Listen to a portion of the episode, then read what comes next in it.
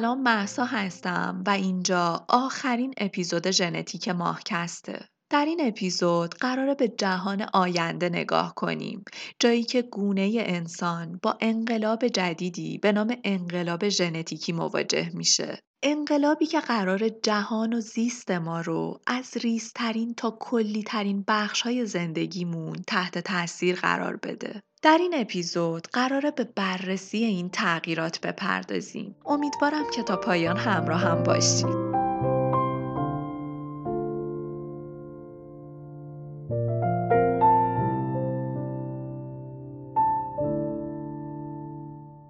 نویسی یونانی به نام پانایوتوپولوس در کتابی به نام ژن تردید جامعه ای رو در آینده نزدیک تصور می‌کنه که در اون دانشمندان ژنی رو کشف کردن که تعیین کننده استعداد هنریه. هر کسی هم به واسطه یک آزمایش ساده می‌تونه بفهمه که آیا این ژن استعداد هنری رو در خودش داره یا نه. در نتیجه این آگاهی هم بازار هنر و دنیای ادبیات دستخوش تغییر میشه. در جهان جدیدی که شکل گرفته اون دسته از نویسندگانی که اون ژن خلاق رو دارن برنده میشن و بهشون توجه زیادی میشه و در مقابل کسانی که اون ژن رو ندارن به فراموشی سپرده میشن بسیاری از نویسندگان مشهور در ابتدا در برابر این آزمایش مقاومت می‌کنن چون قطعا ریسک بزرگی رو براشون به همراه داره. اما بالاخره مجبور میشن به این کار تن بدن چون صنعت نشر تصمیم می‌گیره فقط آثار نویسندگانی رو چاپ کنه که از لحاظ ژنتیکی تایید شدن.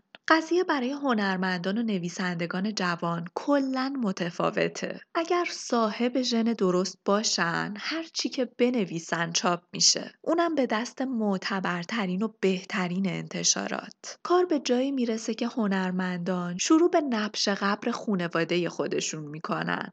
به امید اینکه شواهدی رو پیدا کنن مبنی بر اینکه پدر بزرگ یا عمه ای که سالها پیش از دست دادن این ژن خاص رو در خودش داشته تا با این کار بتونن رزومه خودشون رو پربارتر کنن. اما شخصیت اصلی این داستان که یک نویسنده پیره از دادن این آزمایش سر باز می‌زنه بدون توجه به اینکه با این کار به دست خودش خودش رو به فراموش شدن محکوم می‌کنه اون شجاعانه پیامد دردناک تصمیم خودش رو میپذیره و شروع می‌کنه به نوشتن در ستایش تردید و شک. اما در نهایت نویسنده در بستر مرگ تسلیم کنجکاوی خودش میشه و آزمایش میده. اما بعد از این کار تصمیم می‌گیره به نتیجه نگاه نکنه و با تردید دست نخورده خودش از دنیا بره. نکته که قطعا براتون قابل حدس بوده اینه که اون مرد ژن استعداد هنری رو در خودش داشته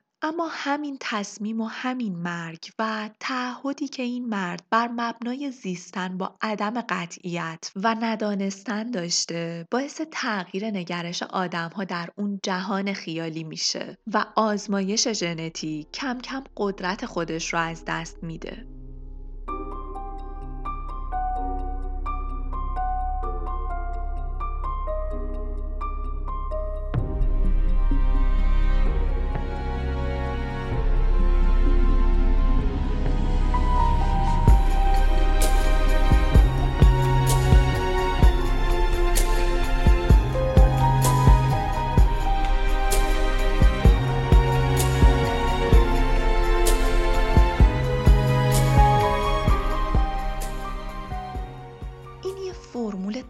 تصویب شده در داستان تکامل ماست و اون اینه که زمانی که فرصت دستیابی به یک امتیاز نسبت به دیگران رو در اختیار داشته باشیم بهش چنگ میندازیم. حتی با وجود ریسک بالا.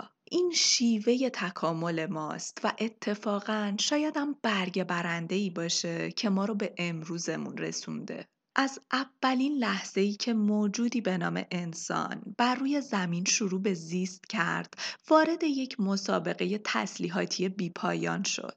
ما با جنگیدن با گونه های دیگه بود که تونستیم خودمون رو به قله زنجیره غذایی برسونیم و اجازه ندادیم که همبرگر لذیذ گونه های دیگه باشیم. اون تفاوت مهم ما با موجودات دیگه ساختارهای پیچیده اجتماعی مونه گروه های انسانی که در اون زمان شکارچی گردآورنده های کوچنشین بودن در مکانهای مختلفی بیرحمانه با هم در جنگ و ستیز بودن و حتی گاهی ذخایر همدیگر رو میدزدیدن.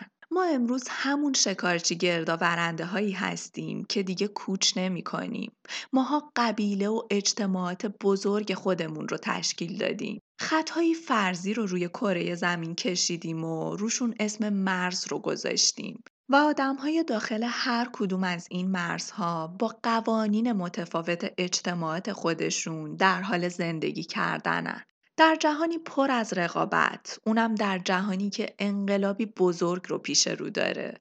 انقلاب ژنتیکی. انقلابی که برای اولین بار به یک گونه روی این سیاره این امکان رو میده. کتاب حیات خودش رو، کدهای ژنتیکی خودش رو، فرمول ساخت خودش رو مطالعه، ویرایش و یا حتی بازنویسی کنه. اونچه که واضحه اینه که احتمالا در سالهای اول این انقلاب همونطور که امروز داریم این روند رو تجربه می‌کنیم تمرکزمون روی درمان بیماری ها و نقص ها باشه. که اصلا راهی هم جز این نداریم. چون اگه یادتون باشه خیلی روی این موضوع بحث داشتیم که نقص هان که می‌تونن در روند شناسایی کارکرد ژنها بهمون کمک کنن. این تفاوت بین نرمال بودن و آنورمال بودنه که می‌تونه بهمون در بررسی و شناخت ژنها کمک کنه. و خب یک الزام جدی هم هست. زمانی که ما عامل یک نقص رو شناسایی می کنیم و می‌تونیم براش کاری کنیم حتما اون کار رو انجام میدیم اما نکته چیه؟ نکته اینه که با گذشت زمان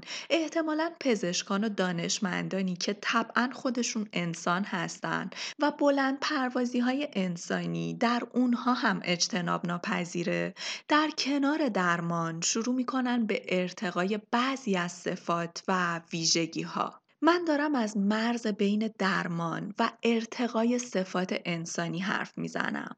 بالاخره یه جایی پزشکی که داره روی جلوگیری از بعضی از اختلالات یا بیماری ها یا درمان اونها کار می‌کنه روی معیار و تعریف تندرستی وسواس زیادی به خرج میده و سعی می‌کنه به یک جنین یا حتی یک انسان بالغ مزایای بیشتری رو نسبت به یک فرد عادی اضافه کنه. ببینید چقدر با این جملات موافقید. آنچه که برای یک شخص درمان محسوب می شود می تواند برای دیگری یک ارتقا باشد. برداشت ما از مفهوم نرمال و طبیعی بودن یک مفهوم انعطاف پذیره. برای مثال فرض کنید من بیام یک دستکاری رو روی بینایی شخصی انجام بدم که بیناییش ضعیفه و قصد من هم بهبود اون شخصه. و نتیجه این کار هم این میشه که اون فرد به یک بینایی نرمال دست پیدا می‌کنه. اما اگر من بیام و همین درمان رو روی شخصی انجام بدم که بیناییش نرماله این دیگه درمان نیست. این اسمش ارتقاست. و اینجا دیگه حداقل کار گونه ای به نام انسان گره می‌خوره. انسانی که جاه طلبه، قدرت طلبه و چنگ انداختن به چیزی که باعث ارتقایش نسبت به همگونه ایهاش بشه بخشی از تکاملشه. یا در واقع بهتره بگیم که برگ برنده تکاملشه. اینجا سوالات زیادی برامون مطرح میشه. داخل هر مرز قرار چه اتفاقی بیفته؟ کی قراره از این امکان استفاده کنه؟ قدرت ها قراره با این امکان چی کار کنن؟ جهان جدید با این انقلاب بزرگ چه جور جهانیه؟ آیا ما انسانهای شکارگر خوراکجوی کوچنشین که بزرگترین جنگمون جنگ تسلیحاتی بر علیه گونه های دیگه بود حالا باید آماده یک جنگ تسلیحاتی ژنتیکی اونم بین اعضای گونه خودمون باشیم؟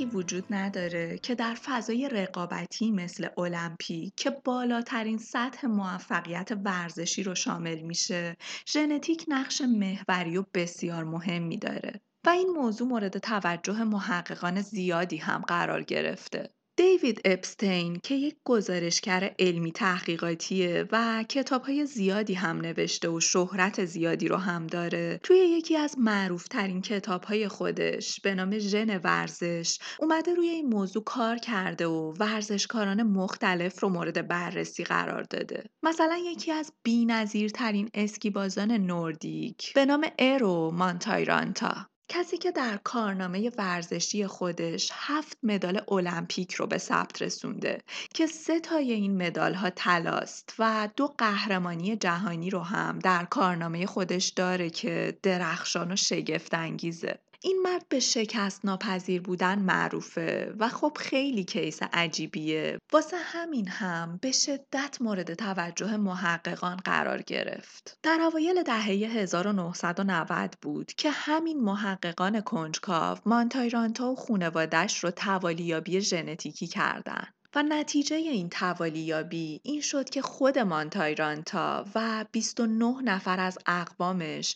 یک جهش بسیار نادر رو روی ژن EPOR خودشون دارن. این جهش خاص و نادر در اعضای این خانواده باعث میشه اونها بهتر از انسانهای دیگه هموگلوبین تولید کنن که خب می‌دونیم وظیفه هموگلوبین حمل اکسیژن و رسوندنش به سلول های ماست. به زبان ساده این ورزشکار نسبت به سایر ورزشکاران از سیستم اکسیژن رسانی بهتری برای سلولهاش استفاده می کرد و در نتیجه استقامت بیشتری نسبت به سایر ورزشکاران داشت. این همون ویژگیه که ورزشکاران استقامتی سعی می‌کنن با تمرینات زیاد و سخت مثل موندن در ارتفاع، حتی دوپینگ خون و تزریق ممنوع اریتروپویتین به دستش بیارن. اما این ورزشکار و خانوادهش به صورت طبیعی این ویژگی رو در خودشون داشتن.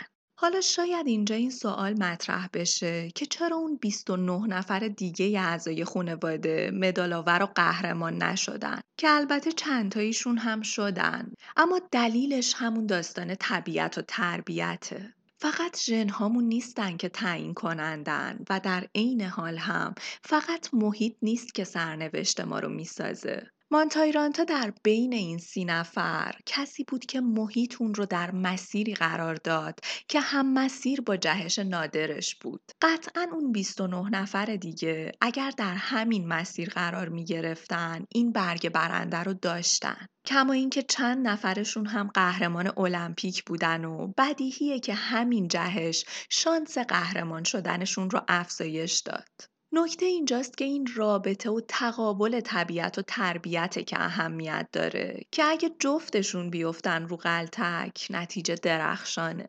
موفقیت ورزشی یک پدیده پیچیده است که نمیشه اون رو فقط به یک ژن خاص نسبت داد. در مواردی مثل مانتایرانتا فاکتورهای متعدد دیگه‌ای مثل تغذیه، تربیت، انگیزه، آموزش، دسترسی به امکانات و شانس واسه اون در مسیر درست قرار گرفتن بسیار اهمیت داره. از یه ژن جالب دیگه هم براتون بگم به نام ACTN3 آدم های زیادی روی این ژن خاص جهش دارن که یکی از مجموعه بزرگ ژن های ناشناخته که روی سرعت انقباز ماهیچه ها تاثیر می‌ذاره. با بررسی ورزشکاران مختلف معلوم شده این ژن تاثیر بسیار زیادی رو در ورزش های قدرتی داره چون به طور مستقیم با عملکرد ماهیچه ها در ارتباطه. ورزشکارانی که روی این ژن جهش دارند توانایی عجیبی رو در کار کشیدن و انقباز ماهیچه ها در مقابل آدم های فاقد این جهش دارن. آزمایشات زیادی هم روی این ژن خاص انجام شده و زمانی پژوهشگران برای درک کارکردش این ژن خاص رو در موشهای خانگی مورد آزمایش خودشون تخریب کردن. نتیجه این بود که موشها قدرت ماهیچه‌ای خودشون رو به طرز چشمگیری از دست دادن. داشتن جهش مناسب ژن ACTN3 به معنی این نیست که شما حتما تبدیل به یک قهرمان دوی سرعت میشید اما چندین مطالعه نشون داده که اگر دو نسخه خاص از این ژن رو داشته باشید و یکی از شرکت کنندگان حاضر در مسابقه دو باشید می‌تونید جزو فینالیست های اون مسابقه باشید. با یه ژن دیگه آشناتون کنم ژنی به نام MSTN این ژن بازدارنده تولید میوستاتینه. پروتئینی که وظیفش اینه که مانع ساخت عضلات بشه. این پروتئین به نوعی تنظیم کننده رشد عضلاته. اما اگر روی این ژن جهشی خاص اتفاق بیفته این بازدارندگی از بین میره و عضلات شما بیش از حد رشد می‌کنن. لیام هوکسترا کودکی که دارای این جهش خاصه عنوان قوی ترین کودک نوپای جهان رو به خودش اختصاص داده. کسی که تو پنج ماهگی خودش راه می‌رفته و در هفت ماهگی حرکات عجیبی رو انجام می‌داده که هیچ بچه ای قادر به انجامشون نیست. دلیل خاص بودن این بچه که در سه سالگی لقب مینی هالک رو برای اولین بار به خودش اختصاص داده جهش نادری در ژن MSTN جهشی که باعث شد این آدم چهل درصد توده ازولانی بیشتری نسبت به یک کودک معمولی داشته باشه. این نمونه های ژنی به همون نشون میده که در جهانی که داره انقلاب ژنتیکی رو تجربه می‌کنه ممکنه کم کم رقابت های ورزشی تبدیل به می‌دونی برای رقابت های ژنتیکی بشه. دیگه میادین ورزشی میادینی برای نشون دادن تلاش و شکوفایی فرد نیستن بلکه انگار قدرت علمی و پیشرفت ژنتیکی کشورهاست که اهمیت داره امروز نگرانی های جدی در رابطه با دوپینگ های ژنتیکی وجود داره. با وجود تکنیک های در دسترس و مختلف به راحتی امکان دستکاری های ژنتیکی ورزشکاران وجود داره و این موضوع تبدیل به یکی از دقدقه های اصلی برگزار کننده های مسابقاتی مثل المپیک شده و اونا رو وادار به اقداماتی کرده تا بتونن خودشون رو برای تشخیص تقلبی به نام دوپینگ ژنتیکی مجهز کنن.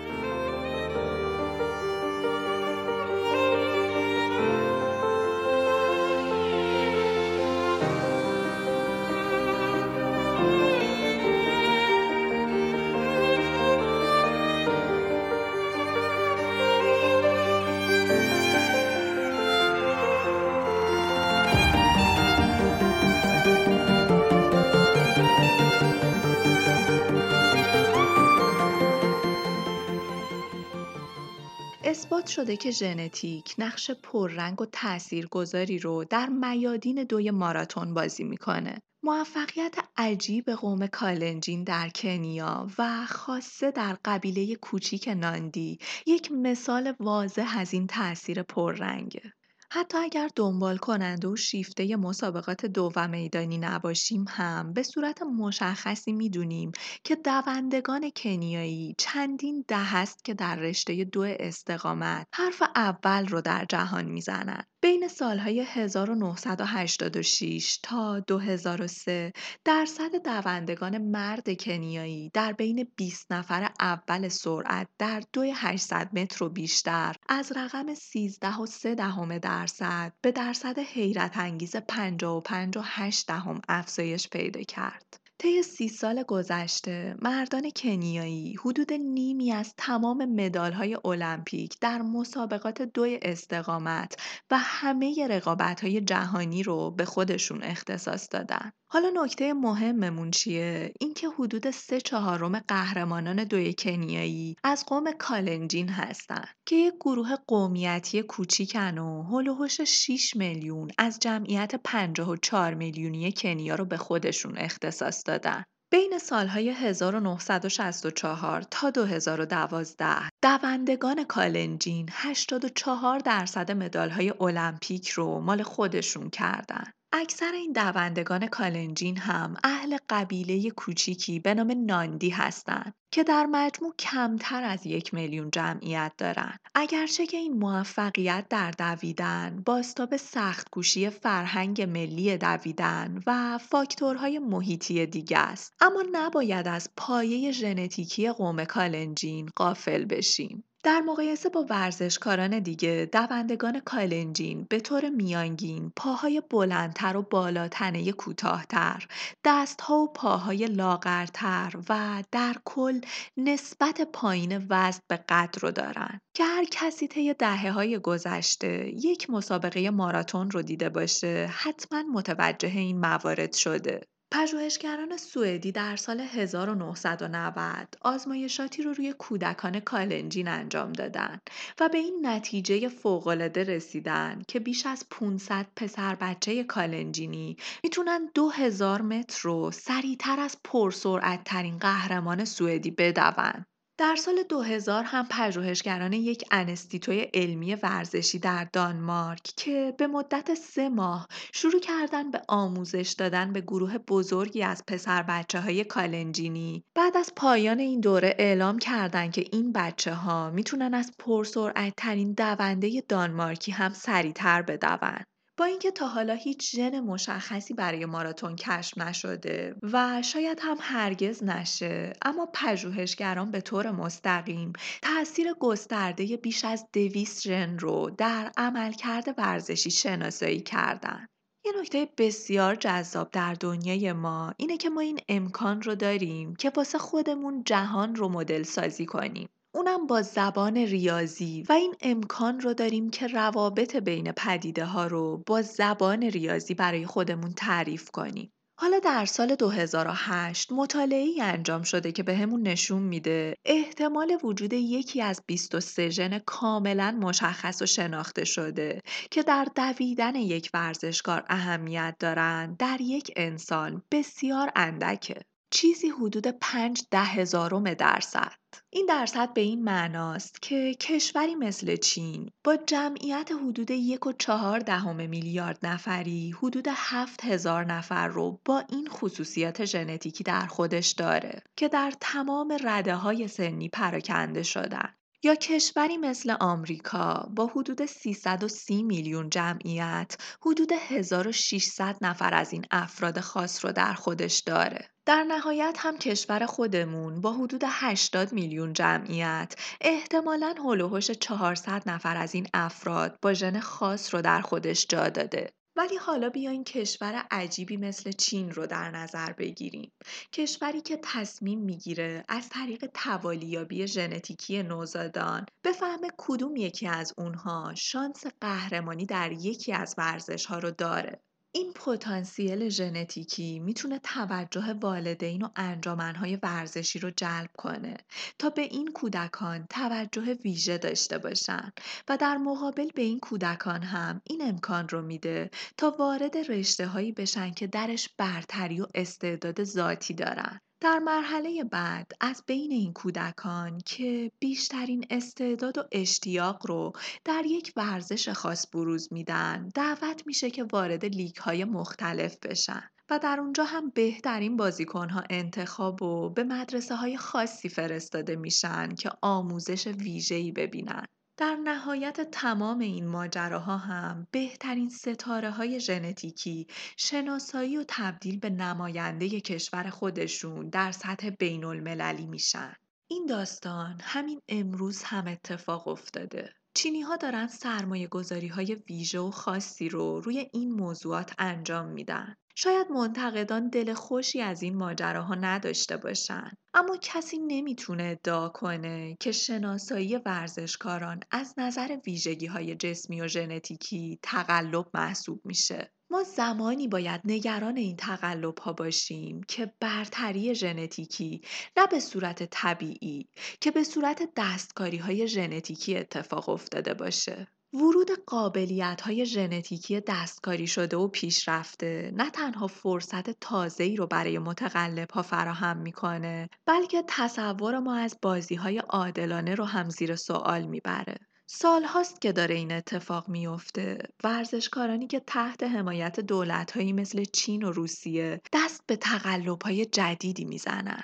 مثلا ورزشکاری مثل لنس آرمسترانگ دوچرخه سواری امریکایی که سالها به عنوان نماد ورزشی امریکا شناخته می‌شد. اونم برای برنده شدن هفت بار متوالی در مسابقات دوچرخه سواری. اما این شخص در سن سی سالگی خودش اعتراف به دوپینگ و تقلب می‌کنه. اون از طریق دستکاری هایی سلول های خونی بدن خودش رو تحریک کرد تا میزان هموگلوبینش رو افزایش بده. تا برگ برنده خاصی رو در برابر حریفان خودش داشته باشه. در آینده نزدیک ورزشکاران می‌تونن سلول های بدن خودشون رو استخراج کنن و روشون اصلاح ژنتیکی انجام بدن و بعد مجددا اونها رو وارد بدن خودشون کنن تا مثلا استقامت و سرعت ترمیم ماهیچه ها رو در خودشون افزایش بدن و در نهایت هم ما میدانی از رقابت های ناعادلانه ای رو شاهد میشیم که در ظاهر همه چیز توش نرمال به نظر می‌رسه.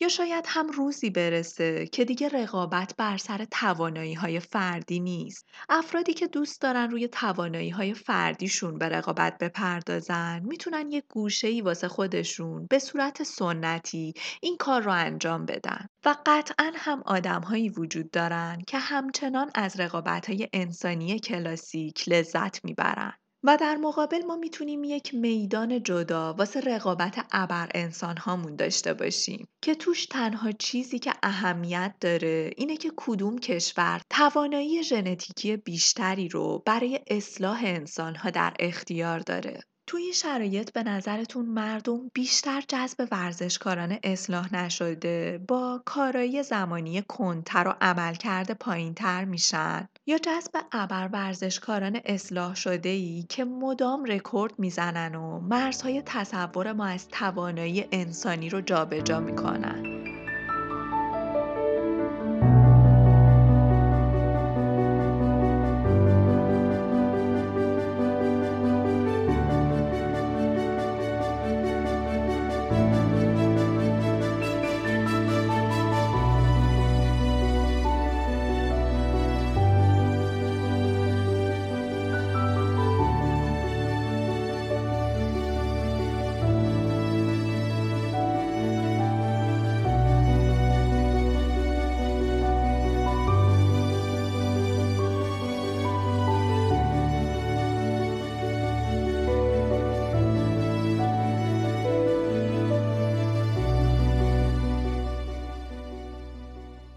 با توجه به های هنگفتی که معمولا نصیب ورزشکاران حرفه‌ای صدرنشین میشه، کاملا قابل درکه که افراد بلند پرواز حاضر باشن حتی به قیمت ریسک کردن روی سلامتیشون به رویاهاشون جامعه عمل بپوشونن. قطعا همین موضوع محدود به ورزشکاران حرفه‌ای نمیشه. حتی والدین هم برای کمک به فرزندانشون در تحقق آرزوها و رویاهای بزرگشون همین کار رو انجام میدن. در جایی مثل امریکا که حساسیت زیادی روی ورزش وجود داره، والدین فرزندانشون رو از چهار سالگی وارد رقابت‌های ورزشی می‌کنن. بعضی از کودکان دوازده ساله در این کشور به اندازه ورزشکاران حرفه‌ای برنامه ریزی ورزشی دارن. اما ما در قدمهای اول انقلاب ژنتیکی هستیم و می‌خوایم بررسی کنیم نقش ژنتیک این وسط چیه. قطعا والدین مشتاقی وجود دارن که کنجکاون بفهمن فرزند دلبندشون کدوم جهش ژنتیکی خاص رو به عنوان برتری ویژه در خودش داره که بتونن روش سرمایه گذاری کنن.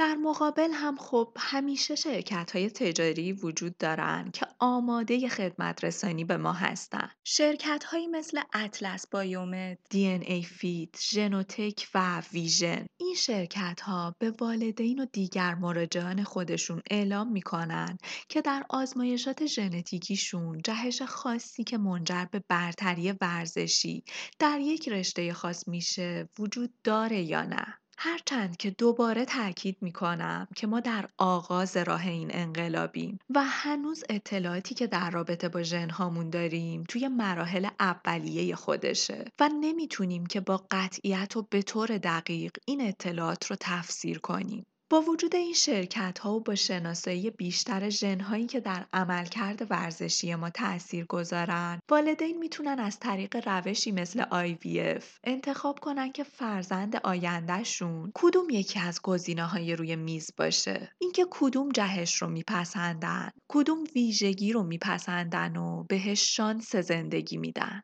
تحت قانون فعلی ایالات متحده هم برای کلینیک ها و والدین در این مورد خاص هیچ محدودیت و ممنوعیت قانونی وجود نداره. جالبه که در چین شرکت خصوصی برای قربالگری کودکان در رابطه با ژنهای مرتبط با عملکرد ورزشی به طور مستقیم با دولت همکاری داره. در وبسایت این شرکت اشاره شده تیم‌های ورزشی ملی و مربیان برای قربالگری دانش آموزان دارای بالاترین پتانسیل آموزشی با کمک فناوری رمزگشایی ژنتیکی این شرکت قرارداد بستن. یعنی اونا مستقیما گزینه های هدف خودشون رو توی این قربالگری های ژنتیکی پیدا می‌کنن و روشون کار می‌کنن و خب همین هم هست که چین اینطور در شاخه های مختلف المپیک درخشانه اما از همه اینها جالبتر اینه که در سال 2014 ازبکستان اولین کشوری بود که به طور رسمی اعلام کرد آزمایشات ژنتیکی رو به برنامه های ورزشی ملی خودش اضافه کرده.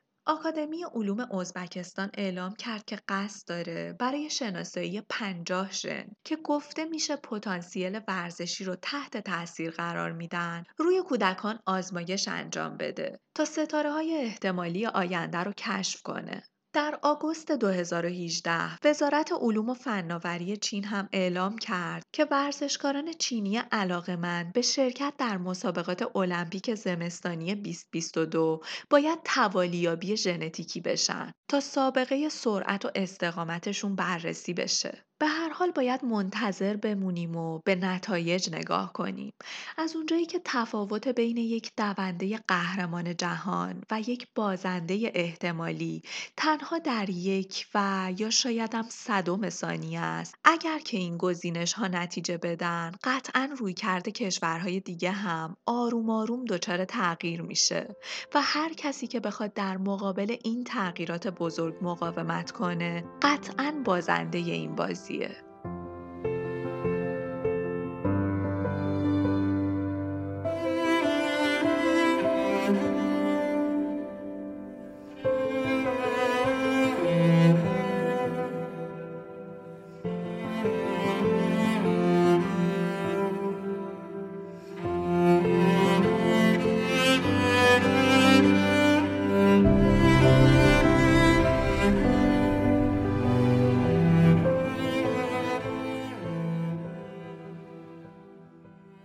پادکست راهمون رو از ابتدای تاریخ ژن شناسی شروع کردیم. از جایی که هنوز چیزی به نام ژن رو که در واقع کودهای سازنده ی حیاتمونه نمیشناختیم و از ماهیتش بی اطلاع بودیم. و به جایی رسیدیم که در این اپیزود که اپیزود پایانی مونه داریم از انقلابی به نام انقلاب ژنتیکی حرف می‌زنیم کی می‌تونست تو روزهای آغازین کشف ژن حتی تصورش رو هم کنه که این مسیر به یک انقلاب بزرگ ختم میشه؟ انقلابی که تمام ابعاد زندگی ما رو تحت تاثیر خودش قرار میده. قطعا وقتی ای به ماهیت خودش، به دستورالعمل ساخت خودش پی می‌بره، تغییرات بسیار بزرگی براش اتفاق میافته. اما از این اتفاق پیچیده تر و بزرگتر زمانیه که اون گونه قدرت دستکاری کدهای حیات خودش رو پیدا می‌کنه. ای که امروز به راحتی می‌تونه با یک آزمایش ساده از ریسک ابتلا به هایی که در آینده ممکنه بهشون مبتلا بشه آگاه باشه. ای که امروز به راحتی می‌تونه به های کودک متولد نشدهش دسترسی داشته باشه. نه تنها دسترسی که می‌تونه انتخاب کنه که فرزندش چه های جسمی و اخلاقی داشته باشه. اینکه حتی قبل از به دنیا آمدن فرزندش می‌تونه بفهمه فرزندش چه استعدادی داره و برای فراهم کردن شرایط به تحقق رسوندن اون استعداد برنامه ریزی کنه. انقلاب ژنتیکی می‌تونه روی مشاغل تاثیر بذاره. کارفرماها به زودی روزی رزومه براشون در درجه اهمیت دوم قرار می‌گیره. اونچه که اهمیت داره اینه که تویی که قراره برای من کار کنی آیا استعداد کار در این زمینه رو به صورت ژنتیکی داری؟ چیزی که تا به امروز ما در ناآگاهی کامل نسبت بهش قرار داشتیم و به دلیل همین ناآگاهی هم اهمیت چندانی به این موضوع نمی‌دادیم. در جهان جدید پیش رو دسترسی به اطلاعات ژنتیکیمون بخشی جدایی ناپذیر از زندگیمون میشه.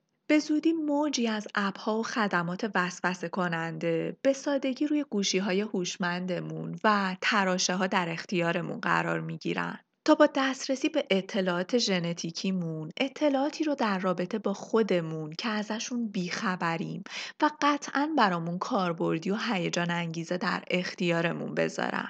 دیگه موقع نصب اپ‌های مختلف وقتی بدون توجه به دسترسی هایی که داریم به سازندگان اون اپ ها میدیم فقط نکست می‌کنیم و رد میشیم اجازه دسترسی به اطلاعات ژنتیکیمون رو هم به شرکت ها و آدم های مختلفی میدیم همونطور که امروز این شرکت ها دارن اطلاعات بظاهر بی اهمیت ما رو به صورت مداوم به خریداران مختلف میفروشن. اطلاعاتی که سلایق ما، علایق ما، ضعف‌ها و گرایشات و شخصی ترین اطلاعاتی که حتی ممکنه خودمون هم ازش آگاه نباشیم در اختیار کسانی قرار میدن که حاضرن بابت این اطلاعات مبالغ هنگفتی رو پرداخت کنن تا بدونن با خدمات و محصولشون چطور ما رو هدف بگیرن. یکی از مهمترین خریدارهای این اطلاعات هم قدرت ها هستند. وقتی که فست فود تقریبا به صورت رایگان در اختیار ها قرار می‌گیره چاقی میشه موزل و تو این آشفت بازار قطعا داروهای لاغری تبدیل به یک تجارت بزرگ میشه. امروز قدرت دیگه در اختیار داشتن ثروت نیست قدرت در داشتن اطلاعاته. اطلاعاتی که ما ها تا به امروز در ازای دریافت خدمات مختلف در اختیار ها قرار می‌دادیم اطلاعاتی بودند که بیشتر جنبه رفتاری و اجتماعی داشتند اما با وجود انقلاب ژنتیکی دیگه فقط پوست دستمون نیست که صفحه گوشی رو تاچ می‌کنه. ما قرار اطلاعات ژنتیک خودمون رو در اختیار ها قرار بدیم. در این صورت کشوری رو تصور کنید که به طور مستقیم تحت سلطه نظام سرمایهداری قرار داره. همچین قدرتی می‌تونه با دسترسی به اطلاعات ژنتیک بازار تغذیه و دارو رو تغییر بده. این قدرت می‌دونه تا 20 سال آینده شیوع چه بیماری های افزایش پیدا می‌کنه. می‌تونه با تغییر الگوی غذایی و دارویی مردم در نهایت اون چه رو که می‌خواد رقم بزنه. فرض کنید که همون قدرت وارد جنگ بشه. به نظرتون سربازانش رو چطور انتخاب می‌کنه؟ قطعا از طریق اطلاعات ژنتیک. سربازانی انتخاب میشن که خیلی مستعد اختلال بعد از حادثه نیستن. به واسطه ژنهاشون خیلی تحت تاثیر حوادث ناگوار قرار نمی‌گیرن و حتی شاید با یکی دو تا دستکاری ساده سربازانی رو بسازن که هیچ رحمی ندارن و کاملا شبیه به ربات ها عمل می‌کنن که هر آنچه که ازشون خواسته شده رو انجام میدن. همین قدرت در مدارس هم از اطلاعات ژنتیکی استفاده می‌کنه.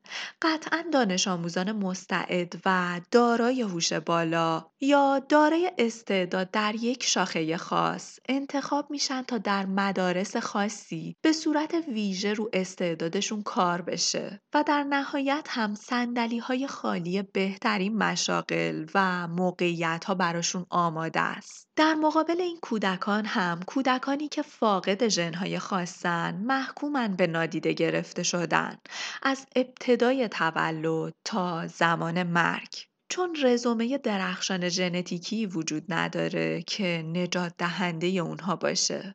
حتی رقابت و جنگ دولت ها هم به زودی تحت تاثیر این انقلاب قرار می‌گیره. مهم نیست حرف از یک میدان رقابت علمی، ورزشی، جنگی یا سیاسی باشه. برنده اون کشوریه که ابر انسانهای خودش رو برتر از کشورهای دیگه ساخته. تمام آن چیزی که تا الان گفتم پیامدهای نگران کننده این ماجرا بود. اما ما می‌دونیم این سکه روی دیگه ای رو هم داره. جهان پزشکی ما با این انقلاب تحولی عظیم رو تجربه می‌کنه. دیگه برای درمان یک بیماری خاص چند داروی شناخته شده وجود نداره که به همه بیماران مبتلا به اون بیماری تجویز میشه. بلکه پزشک با دسترسی به سابقه شخصی ژنتیکی شما می‌تونه داروی خاص رو متناسب با ژنتیکتون بهتون تجویز کنه تا به تأثیری حداکثری برسیم. ما در جهان آینده و با دستکاری های ژنتیکی می‌تونیم به جهانی آری از بیماری فکر کنیم. دیگه بچه دار شدن برامون یه قمار پر از ریسک نیست. ما می‌دونیم که چی در انتظارمونه. ما می‌تونیم به جاودانگی انسان فکر کنیم یا حداقل به افزایش چند برابری عمر انسان. حتی این موضوع روی کنجکاوی ها و علاقه ما به کشف جهان هم تأثیر گذاره. ما می‌تونیم با دستکاری های ژنتیکی و استفاده از ژنهای موجودات دیگه انسانهایی رو خلق کنیم که این توانایی رو دارن که در شرایط افراطی بیرون از زمین هم دووم بیارن. به طور کلی انقلاب ژنتیکی شاید متحول کننده ترین انقلابی باشه که گونه انسان در طول بقای خودش روی زمین تجربه کرده. این اپیزود پایان سفر دور و دراز ما از ابتدای تاریخ ژن تا به امروز و آیندهش بوده. حدود یک سال و نیمه که توی این پادکست داریم این تاریخ شگفتانگیز رو مطالعه می‌کنیم و تمام تلاشم این بوده که بتونم ذره روی بینش و آگاهی شنونده هام تأثیر گذار باشم. شناخت ماهیت خودمون، شناخت ماهیت جهان باعث میشه درکمون از زندگی دچار تغییر بشه و شاید که بتونه کمکمون کنه به حقیقت نزدیکتر بشیم. امیدوارم که این تلاش یک سال و نیمه مفید بوده باشه. بخش اعظمی از اطلاعات این اپیزود از ماهکست از کتاب رمزگشایی از داروین نشر سایلاف بود. مقالاتی هم که استفاده شد در قسمت توضیحات پادکست لینک شدن. خیلی حرف پایانی ندارم امروز چون هنوز یک اپیزود از این فصل ماهکست باقی مونده. دو هفته دیگه با آخرین اپیزود از این فصل ماهکست برمیگردم. پس هنوز هم میشه گفت خوب باشید و تا به زودی بدرود. Drink the wine, my darling, you said, take your time and consume